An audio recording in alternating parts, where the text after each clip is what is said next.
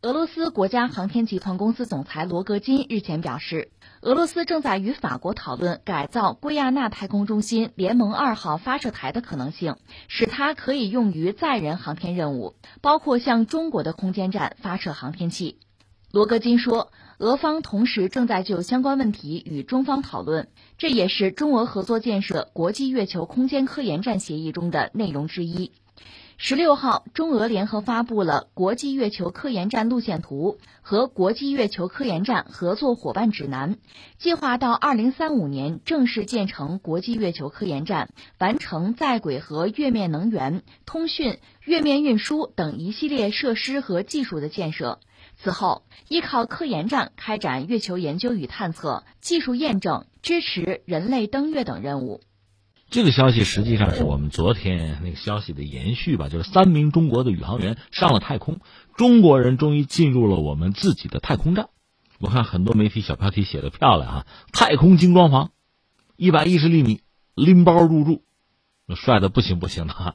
然后就开始干活了，我看拆各种快递哈、啊，加个引号拆快递，装 WiFi 啊，过日子嘛，就这么一个状况。整个世界当然会有这样那样的反应，待会儿我们再说哈、啊，就先说这条新闻，咱们就事论事。这是俄罗斯方面的一个表述，又是那个罗格金，他是俄罗斯的国家航天集团公司的总裁，他其实做过俄罗斯的第一副总理，呃，他就是负责军工生产，包括航天的，当年啊，现在又做到这个航天的一个领军人物。罗格金他说什么呢？就是实际上两句话。第一句话啊，就说正在和法国在谈，要改造法国的一个发射基地，把那玩意儿改造好了之后呢，可以发射俄罗斯的载人飞船，能发射载人飞船呢，就可以向中国的空间站发射俄罗斯的航天器。等于说是这么两句话，这两句话，呃，怎么说呢？好，挺好啊，这是个美好的未来啊。但是什么时候这一天能够到来，我不知道。为什么这么说呢？我先解释一下这个事儿啊，咱们先就事论事。先说法国，法国呃有一个在圭亚那的航天基地叫库鲁，就是发射基地啊。圭亚那，圭亚那它在南美呢，法属圭亚那，就以前是法国的殖民地吧，它是在南美的东北。它之所以出名，就是因为法国乃至整个欧洲吧，这个航天发射基地就设在这儿。它面积是八万多平方公里吧，相当于河南的一半啊。人口也不是很多，二十六万，他呢黑人白人都有，印第安人、印度人、华裔都有，呃，官方语言就是法语了。说起来这个地方就是欧洲人，什么英国、荷兰、法国，呃，十五世纪末到十九世纪初吧，接连入侵这个地区，所以最后这儿有什么？有英属圭亚那、荷属就荷兰圭亚那，还有法属圭亚那分治。说起来我们聊澳大利亚，就是英国人曾经把这个囚犯送到澳大利亚去哈、啊，圭亚那也很有意思，法国把大批的囚犯送到过法属圭亚那。然后那个地方就很多人死掉，因为疾病啊，什么疟疾、什么黄热病什么的吧。活着的人那就活下来了，所以这个地方被称作叫什么赤道下的法国。这个地方当然受法国文化影响就很深。一九四七年呢，它成为法国海外省之一。以前法国呢是宗主国，现在成了所谓中央政权、中央政府了。但是对他来讲，对圭亚那来讲呢，这个殖民历史算是结束了，是法国的海外省嘛。后来到一九七七年又成为法国的一个叫大区啊，大区是法国最高的行政区划了。但当地人很多人也呼吁要不要独立啊，那搞公投吧。但是呢，大多数人并不支持呃独立，就法属圭亚那不要从法国独立出去啊，我们就这么过了，和法国又隔着个大西洋，但是得算欧洲的哈、啊，而且使用欧元。他的首府叫卡宴，而库鲁是在卡宴西北五十公里，呃，滨海城市了，居民就两万多。我们说这个航天中心就在这儿，这是法国乃至整个欧盟的火箭发射基地，有大批的科学家、工程师啊、技术人员啊、啊服务人员、啊、从这儿进出，所以这个地方很现代化。法国人的航天是这样，他一九五零年就开始搞这个探空火箭吧，一九六五年呢发射人造卫星，发射第一颗，但它并不是很成功。我记得当时说是发射的时候把天线撞坏了，这个信号就搞不出来了，成功不成功法国人自己都不是很清楚，有点像那个朝鲜人，朝鲜发射这个光明星的时候吧，他说成功了，美国人说没成功，但美国人因为有这个全球监测的系统吧，其实说的可能更准。法国人当年也是自己成不成功是美国人报给他的。法国人当年搞火箭发射在哪儿呢？在阿尔及利亚，叫哈马圭尔，在那个地方。但是后来呢，阿尔及利亚独立了，独立了，说使用到一九六七年这地儿就不能再用了，在这个情况下呢，就得找个新地方吧。一九六四年选定库鲁，就作为在圭亚那的这个中心啊，作为火箭发射的一个基地。一九七九年完成首次成功发射，这儿吧是向北啊向东的这个海面上有一个很宽的发射弧度，就条件是比较理想。它是在北纬五度，就接近赤道，就说当地这地表吧和绕地轨道之间的距离是比较短的，那就是说火箭可以使用比较少的燃料，就可以到相当的高度。就可以增加同步轨道的有效载荷，比如欧洲那个阿迪亚纳火箭在二零零五年曾经把这个八吨的载荷吧从这儿送上太空，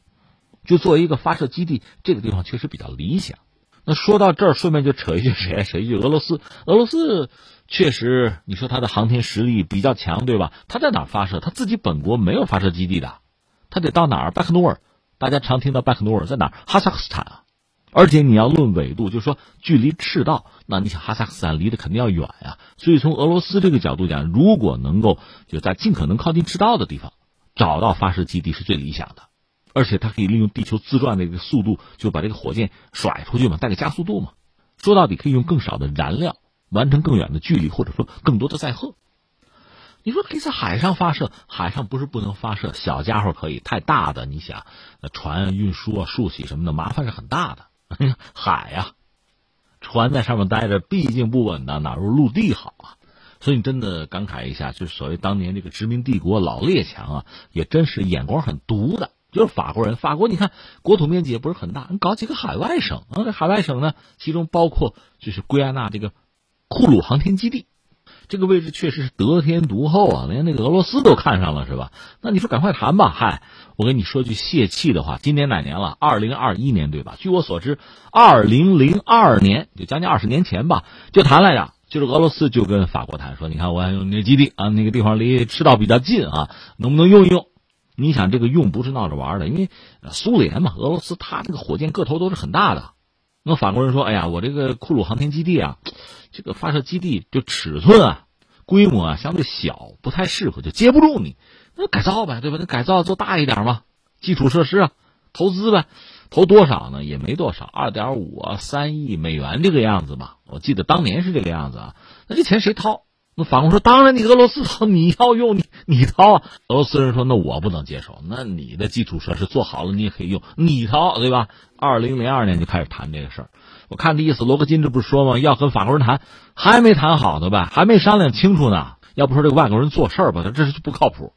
这俄罗斯说，你看啊，我这个将来把那基础设施修好了，从法属圭亚那库鲁中心啊发射飞船，再跟中国的这个空间站对接，这我确实觉得难度大点儿，这这拖嘛。其实从俄罗斯来讲吧，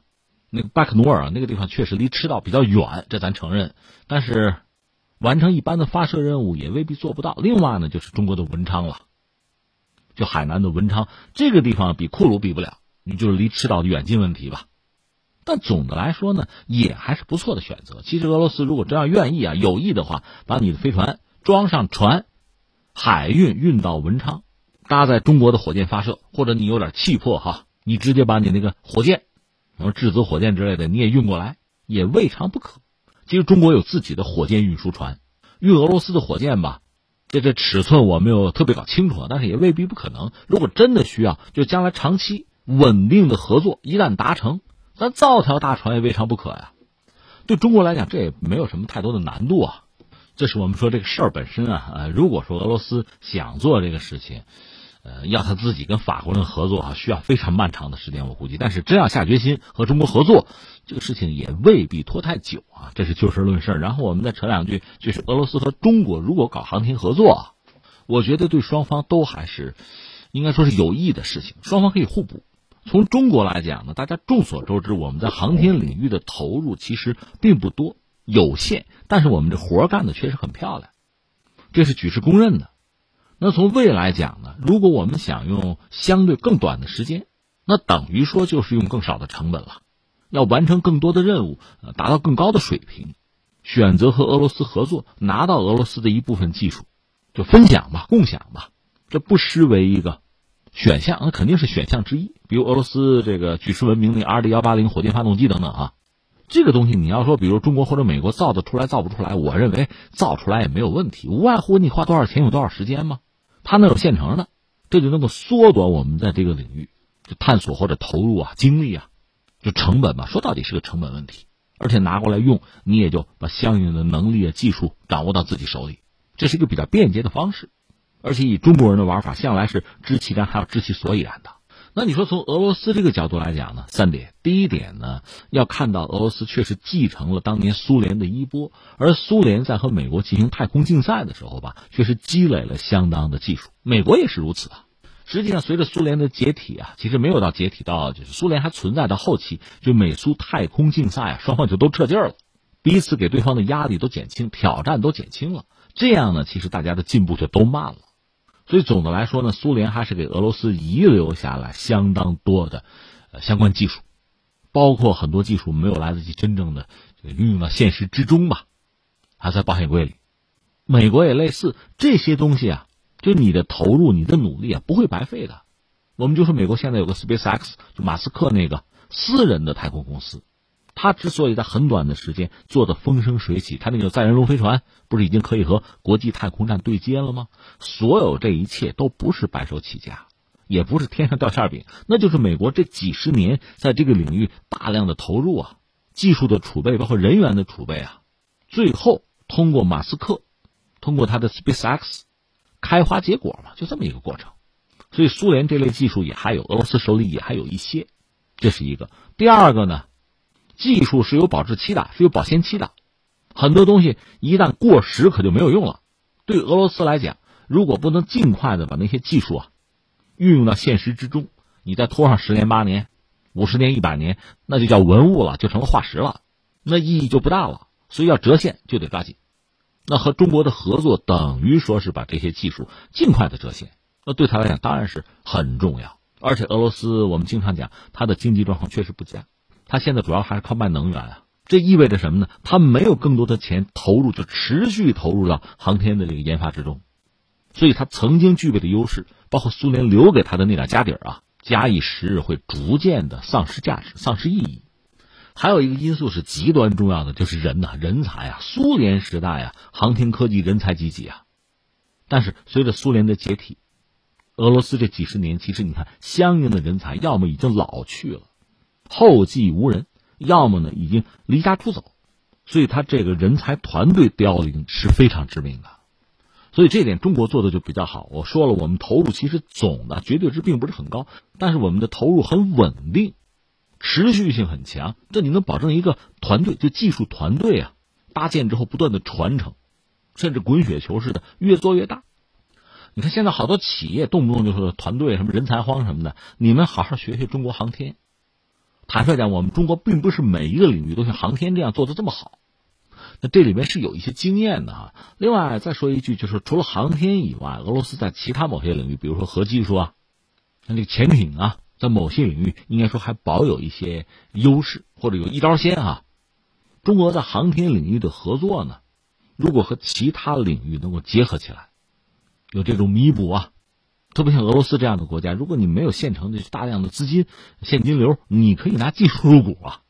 可以置换的。这里边我想啊，可以有很多灵活的方式。那现在双方已经公开一个文件，就是搞这个月球科研站啊，这应该说就是一个非常好的尝试。就双方的互信、双方的合作达到了相当的水平，这是我们说中俄的合作。那顺便再说一句，就这次我们发射成功之后，全球范围内那对中国当然是赞誉有加了，这里面特别包括俄罗斯也好、美国也好、欧洲也好哈，主要的航天部门，你比如欧空局，包括美国的 NASA 也都这个致了贺电，这也算国际惯例吧。人家做得好，我们也得祝贺。这里面比较有戏剧性的是在十六号，中国载人航天工程办公室的主任助理李启明在中国载人航天器发射前那个发布会上，对中国载人航天的国际合作情况做了一个介绍，就是向新闻媒体做了一个说明吧。他就说，自中国载人航天工程立项以来，中国在包括空间科学实验、航天员选拔等多个领域，和包括俄罗斯、法国、德国、意大利等国在内的航天机构进行了广泛的合作与交流。中国航天部门还和欧空局、联合国外空司合作。他强调说，截止到目前为止，至少有十七个国家的九个项目入选中国空间站的合作实验项目，涉及基础物理、空间天文、航天医学等多个领域。有记者眼尖看这十七国里面，哎，没有美国啊，坦率讲，美国是当今航天技术相当发达的一个国家，甚至你要加一个罪字都可以啊。为什么合作没有美国？我看这个路透社，西方的媒体都看得很清楚，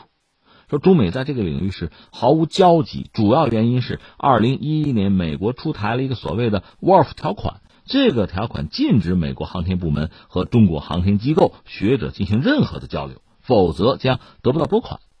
那么每年经费预算的时候，这个条款都被拿出来啊，提一提，引用，遵守。所以十年来，中国航天部门和 NASA 没有合作交流。这个不是中国小气啊，是美国小气了。